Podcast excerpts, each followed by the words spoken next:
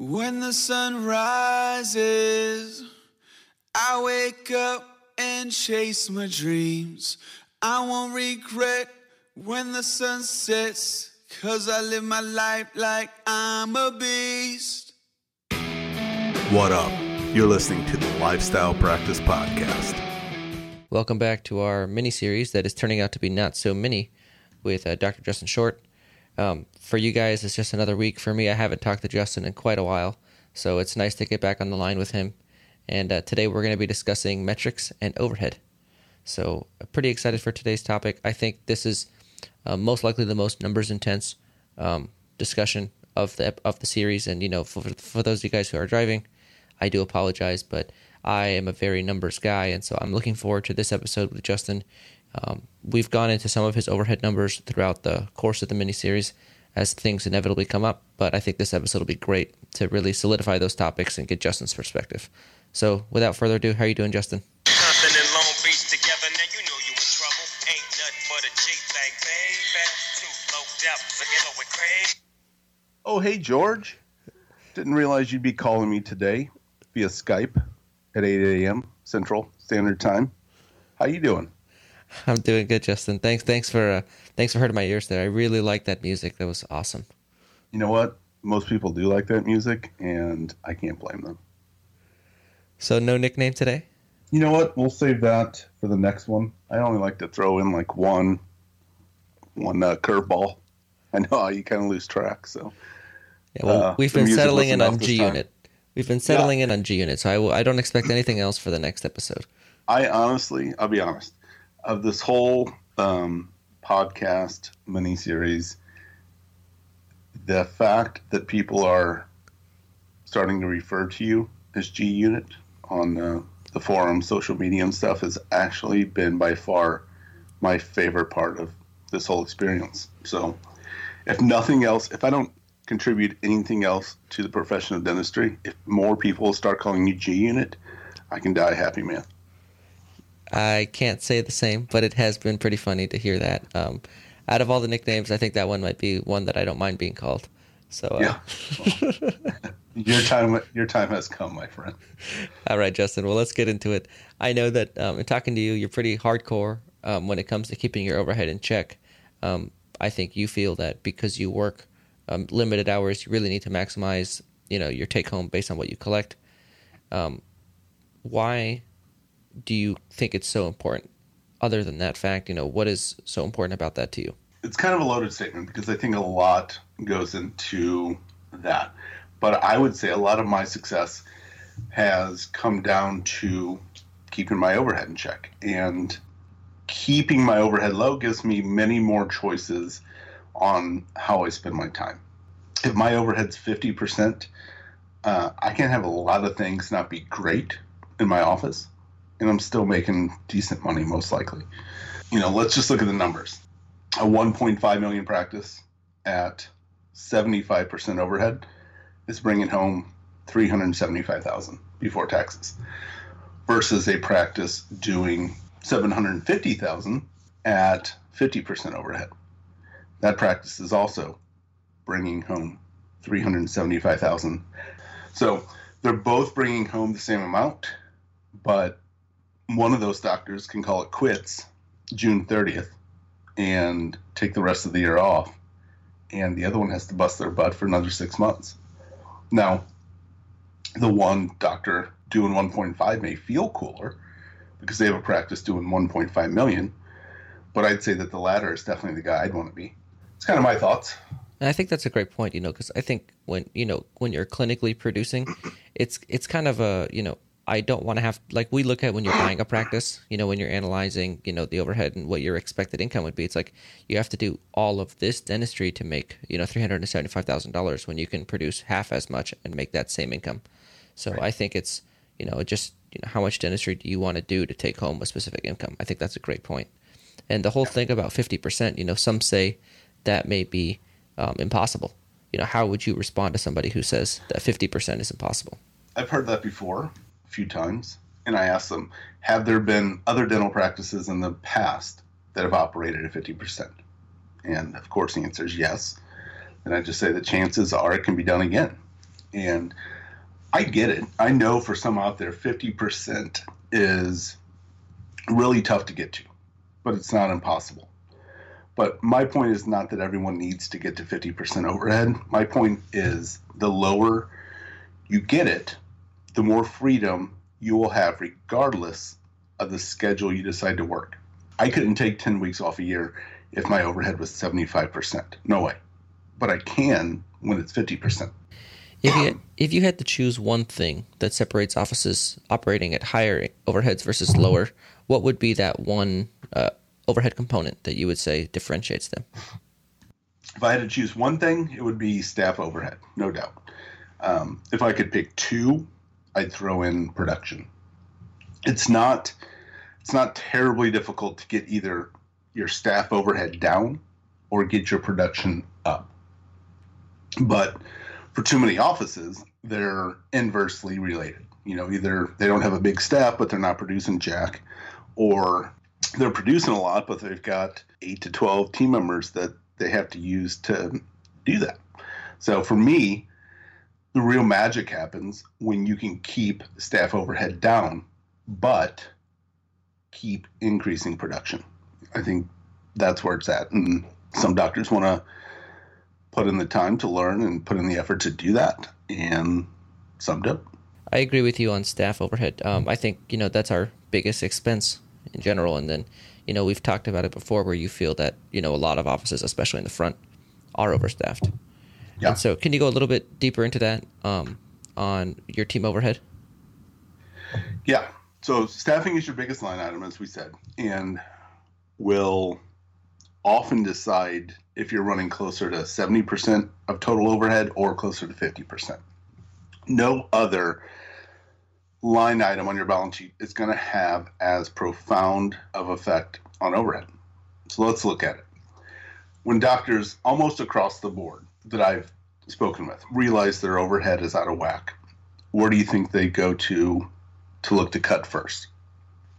Supplies, right? Thank you, George.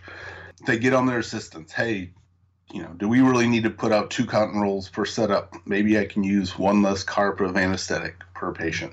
Now, if I have a million dollar practice and my supply bill is 6%, and I decide to really focus on this and get this expense down 10% of that by being a miser on my supplies, using less, buying cheap crap, at the end of the year, I've saved six grand, which goes back in my pocket, which is great. But does that really change my life at all? No, not really. If it does change your life, call me. Now, let's say on that same $1 million practice, my staff overhead is 30%. That's 300,000. If I can lower that 10% to 20%, where I suggest to lock it in, that's $100,000 more in my pocket. On a $1.5 million practice, that's 150,000 back in my pocket. That takes your income from 375,000 now up to 525,000 a year. And there's definitely a difference between someone making 375,000 and someone making 525,000. Oh yeah. So, And what do you think about, um, you know, why do offices allow their staff overhead to be higher than 30%? You know, what is it about the way they do things, the way they hire, whatever they pay? You know, what is it that causes their overhead to be so high in your experience? in my experience, in a nutshell, it's harder. Often to do bigger numbers, you need a bigger team or you need a better team. It's not easy or fun to train an average team to be great. So, what most dentists do is just hire another person. That's often easier than working with your existing team to improve or firing the wrong people and hiring the right people to get more done with less people. Most dentists hate having to sit down and be intentional in training their team to get better. They'd rather take it on the chin and throw more average people into the mix.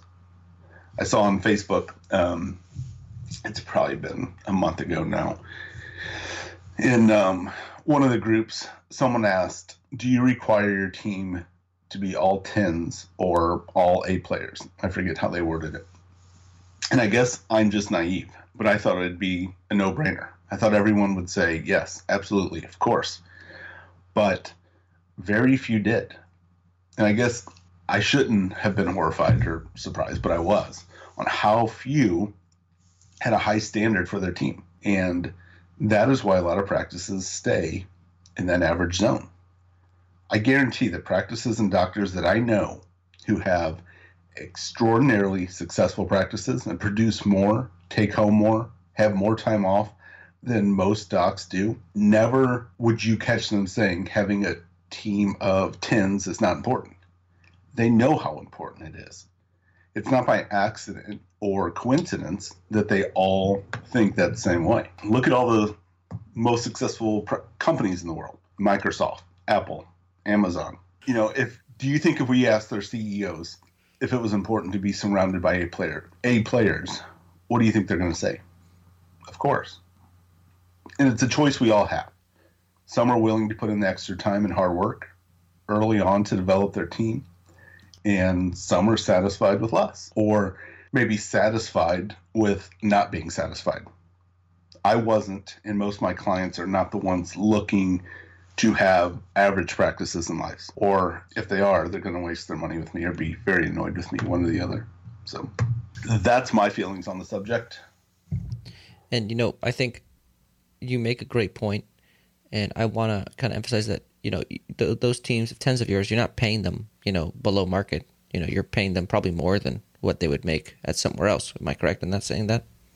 Yeah, you know, I would say, and I told my team this before. Um, if they can find someone doing their same job in another office within 50 miles of our office that is making more than they are, let me know, and um, we'll discuss it because I I know that they're the best. But it didn't happen. They didn't come to me. They didn't start with me being the best. It took a lot of work to get them to be the best. I think it was last year, 2016. So they all make average wages. If you did a poll, like I'm sure all their, you know, my assistants make low 20s, my office manager low to mid 20s, my hygienist mid 30s.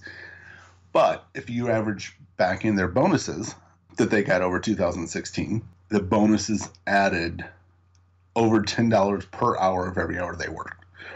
So for my area, that puts our hygienist, you know, mid 40s, office manager mid 30s, assistants low 30s, which for our market is definitely in the top percentile. So, no, you've got to take care of your patients. But if you have an 18, or, sorry, you got to take care of your team. But if you have a team of extraordinary people that are well trained, in most cases, you have the financial capabilities to take care of them. And it's fun. I mean, they, on top of their average wages, I think they all, you know, made close or a little bit over 20 grand in bonuses last year, which really adds a lot to their life. And it's fun. Thanks for sharing that. Um, you know, I think just in general, you've been really honest with us um, throughout the whole miniseries about questions that other people maybe not have answered. So I do appreciate right. that answer. And on the same topic, uh, I know you have a story that illustrates this point. Um, do you mind sharing uh, with our audience that story? Yeah, I'm pretty sure this is the right one. But I had someone a few months ago who was deciding between using me for coaching or using someone else. Obviously, I thought it was an easy easy choice, but whatever. Yeah, obviously but, go with somebody else. Right. I was like, dude, are you crazy? No way. um, so they emailed me knowing my ideal um, for team overhead is 20%. Again, that doesn't mean if you're not there that you're doing horrible. Of course not. It's all a process. And sometimes an office will bottom out at 25%. And then we work on increasing production to dilute that some more. But again, it's all a process. I'm not like, if you're not at 20%, you can go die. But back to the story. This person brought up to me that another group um, that they were looking at suggests to have staff overhead at 25 to 27%. And I just kind of got the feeling that they were hinting that I was wrong, um, which is okay. I mean, I'm wrong like a lot. But to me, first off, there is, in this, there is no right or wrong, but to me, there is a good, a bad, a better, best kind of thing. So I just asked them a few questions as we were working through it. And I asked them, you know, if you have a million dollar practice, if your take home profit is your take home profit going to be higher or lower if your staff percentage is at 27% or 20%. So obviously, it was kind of a rhetorical question, but they're going to take home if their staff overheads at 20% versus 27%. I'm sure your millions of listeners right now are like getting out their calculator, like, what the hell is he saying?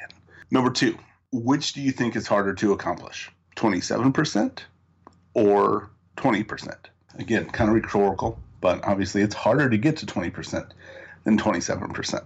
It takes more effort, takes more work.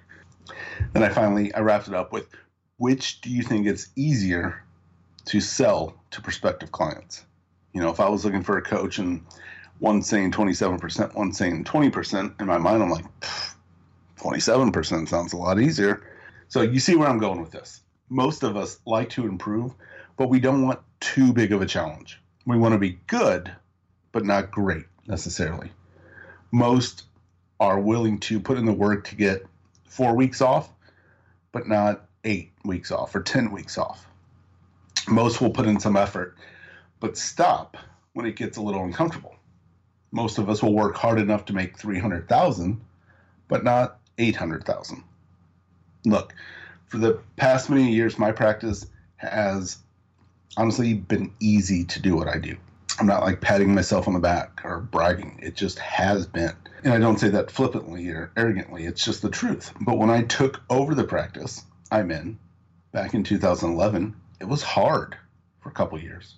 I mean, there was nothing like you walked in and when I took over the practice, it was doing 425,000 on 4 days a week and was losing patients like crazy. So it was hard. I get it, but hard work pays off and it always will. If you're willing to put in the work that no one else is willing to do, then you're going to reap rewards that no one else is getting either. I think that was very well said. Um, yeah, I mean, I think that's a great story that drives home that point. And um, you know, going back to something that I kind of alluded to earlier, um, specifically with the staff, which position is the most, you know, overstaffed and why? Easy question. Hands down, it's the front desk. It's incredible. Um, I have one front desk for our practice that will collect 1.6 million this year in a PPO practice. I'm sure there are a lot of listeners out there beating that. That's awesome. Now, I'm not saying everyone has to do exactly that, but weekly, I'll talk to doctors that have two front desk people, or they'll call them one front desk and an office manager, one front desk and an insurance coordinator, one front desk and who gives, I don't know. Um, and the practices are doing, you know, 500,000 to a million. I'd say I see that like 70% of the time. That's an extra, depending on what you're paying them, 30 to 50,000 that could be going into your pocket. That may, be, may mean the difference between paying off your practice in five years versus 10 years. But it's always easier to hire someone else than to find one superstar and train them to be good enough to do the job well all by themselves. You're not going to convince me you need two front desk people in a practice doing less than a million dollars. I just know you don't. You may think you do, but you're wrong. It may, and I don't say that often. And I know that because I've done it and I see it being done. Some practices, it may be easier, harder than others, but at the end of the day, it can be done. So, you know, I don't draw the line in the sand many, many times on many things, but I let people know, like, I support you. You know, if you say, I get it, Justin, but I need, I want two people, okay, awesome. But you're not to convince me you have to have two people to be doing those kind of numbers. Now, does every one of my clients follow this? No, not necessarily. A lot do, but not all. But they realize the trade off they're making. So, and you know, I think, yeah, I think that's pretty pretty abundantly clear that, you know, that obviously an extra staff person adds quite a bit of overhead to your you know to your end sheet, um, and so other than the front desk, so we've now let's just say there's a practice out there with one front desk. What other ways do they have to reduce their overhead or keep it in check? If we have our team overhead in check, that's a good first start, but it doesn't mean we don't watch everything else. Everything matters. So, you know, here just I just list off a few of the random things that we do. And probably some of this, or maybe all of it, is pretty straightforward, and the listeners are going to be like, duh. But number one, I mean, we never take someone's first offer on equipment, purchases, or services, etc. We always ask, is that the best you can do or can you do any better? And most of the time they can and they will. I use a good rewards card. Really, if you own a dental practice, you should never have to pay for airline tickets again anywhere. So you want to make the most out of your expenses. I always tell people don't get too comfy with your supply rep. You know, they think you're married for life. They have a little they have little incentive to help keep your costs down. Every year I let them know I'm going to bid out last year's supply list to see if someone can get me the same supplies for lower cost without compromising quality. And that always lights a fire under them and that always helps my prices. I always ask for freebies when we're, you know, we're making bigger purchases. Sometimes we'll use discount suppliers where it makes sense, like Darby, Scott, Safco, Net32, and there are others. But those are just a few things that we do that we keep our eye on. And you know, for that person who's out there, um, you know, I guess somebody who wants to be like you and have large production with low overhead, you know, what do you say to somebody like that? What what do they have to have, or what do they need to do to achieve that that kind of that goal, the ideal high high high collections, low overhead? I mean, if someone came to me and said, "I want to be like you," I'd be like, "Bro," or "Broette." You do not want to be like me. Trust me. Um, but going just from the office stuff, let's say. Number one, you have to be the leader of the office. A lot of dentists I talk to are afraid to have hard conversations with team members to try to get them to perform at a higher level or how they, the doctor, want them to. If you're listening to this, you can often tell who you need to talk to by thinking about which team member do you want to talk to the least? Which one would be the hardest for you to talk to? Which one's going to get pissed off when you talk to them? More often than not, that is where the biggest issue lies. You will not and cannot run an extraordinarily extraordinarily successful office being afraid to have hard conversations with members of your team because you're afraid they'll quit or they'll get ticked off. If they do quit, then that's a sure sign that they were not the right person for your office. And I'm telling you, it will be a blessing in disguise. Next, you have to keep your schedule condensed. Don't spread out over five days, which you can do in four days or three days. You got to produce more per appointment. Think about it. What's more productive and efficient? 12 fillings on six patients, two at a time, or 12 fillings on three patients, four fillings per patient. If you're doing single tooth dentistry all the time, you may increase production for a little while, maybe, but you're going to plateau and you're not going to become efficient enough where you work less hours and have an above average income. I wanted both. I wasn't content having to pick one or the other. And that's what I had to figure out so I could do it. Now, obviously, more goes into it. You have to learn how to talk to patients and get good at increasing rapport and presenting treatments, but it can be done. Bottom line. And you know, I think between what you offer in the course and what we talked about, you know, a little like you know preview of the course in the previous episode about that, you know, I think they get a good idea of what you mean there. And So you're saying they're getting sick of me? Is what you're saying, George? I am, but I don't. I don't know about them. You know, Sure. they don't. No, they don't I'm do sure it as they much as I do. You're like, what the heck? 10 episodes? This is killing us.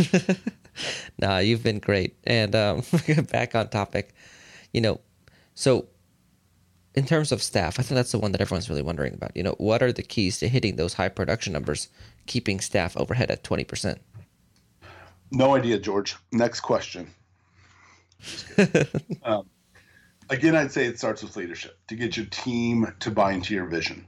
My team knows my vision and goals for our office. I'm not a jerk about it, but if they don't subscribe to my vision for my office, then they can't play on my team. Sorry. You have to have a team of all stars. And if you have the right people for the job, it's your job as the leader to help them grow into who you need them to be. You need to show and tell them the way. You need them to grow and perform. You can't leave it to chance. It's not going to happen on, on its own. I've never had a team member come up to me and say, Hey, Justin, can you just work with me to really help me improve so that we can more efficiently hit the numbers and goals for our office? Like, I don't know. If that happened, that would give me a dental orgasm. If that happened, George was like, "Oh God, we're gonna have to edit that out." I no that that Um, so where was I? What were we talking about? Dentistry. Don't leave it to chance. You have to lead in creating the culture of your office. Culture is going to come from you, the doctor, one way or another.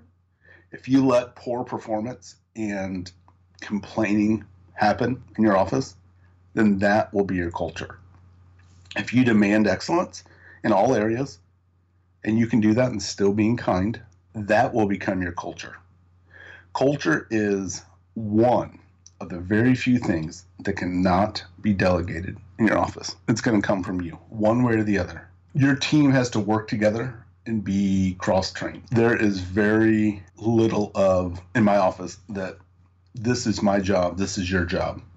If you see if they see something that needs to be done or see that someone needs help or someone, you know, whatever, that is their job at that moment. That becomes their job. Wherever they're needed becomes their job.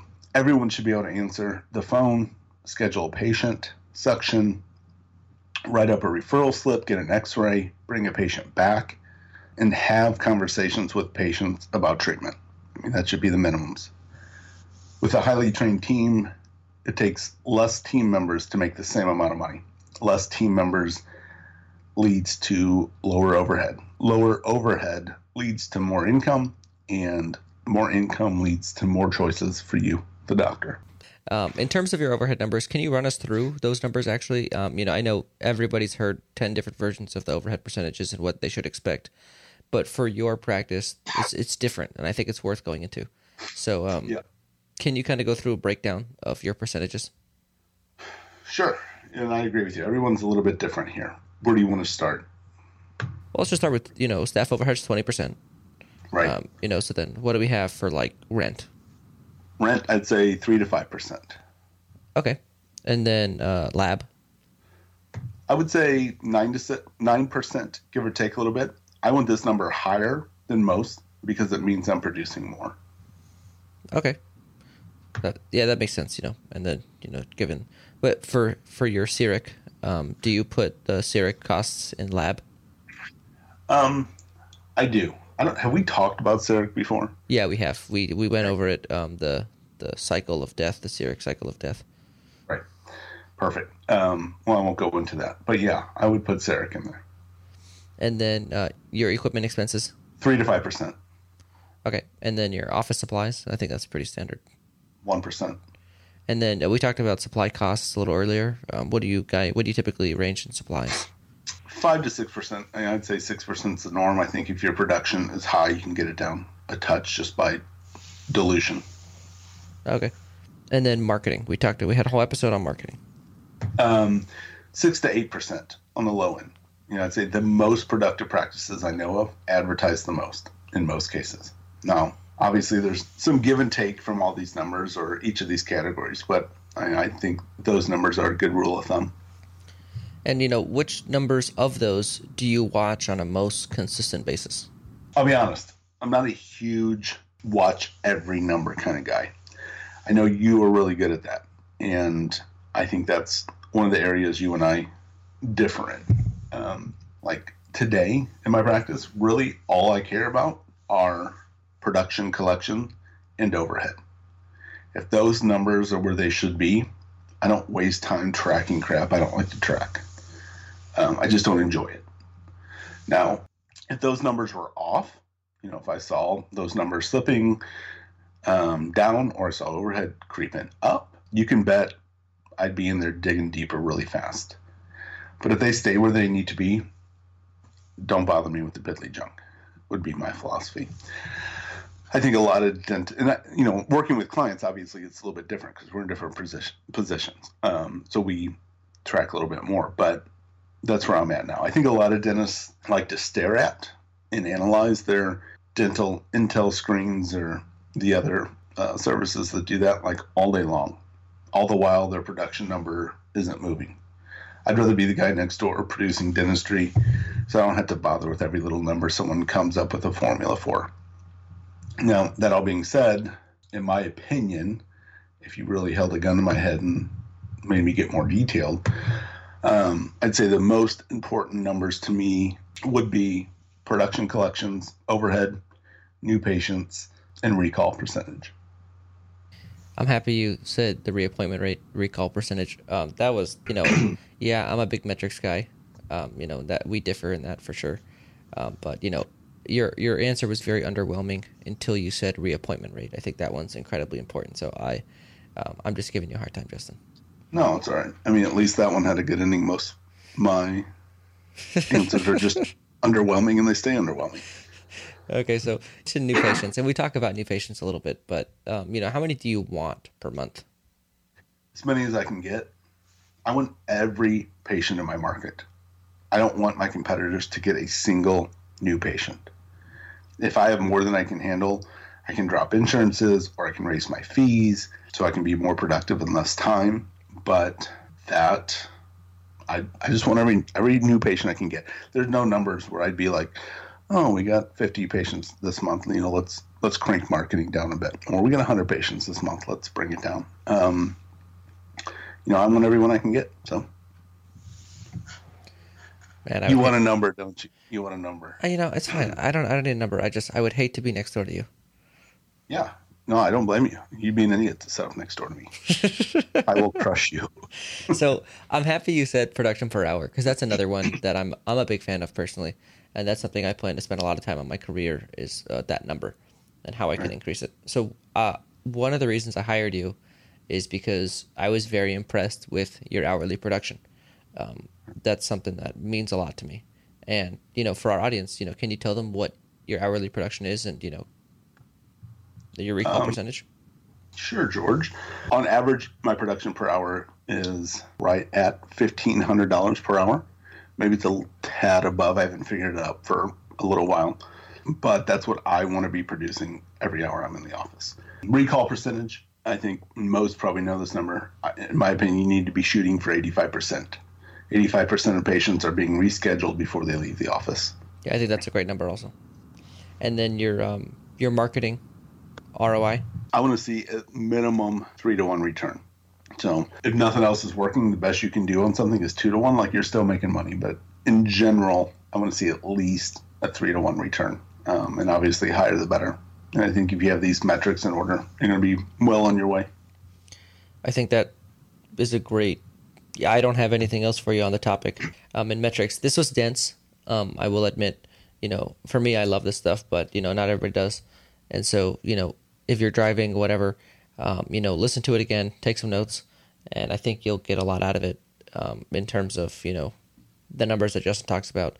And again, this does vary by region, but you know, for the most part, I think what Justin's trying to get at, and I think you know he would agree with me saying this, is that you you strive to be ambitious with your overhead and um, set big goals, and then do your best to achieve them.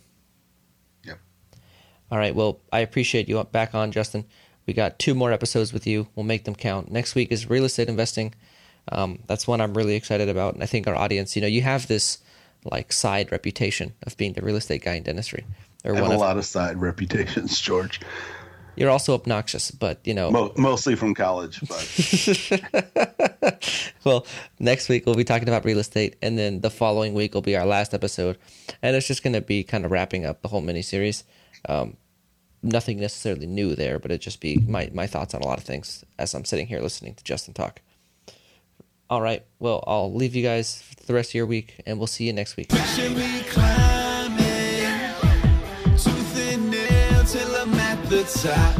Jump without a net, never break a sweat, cause I live my life like it's all I got.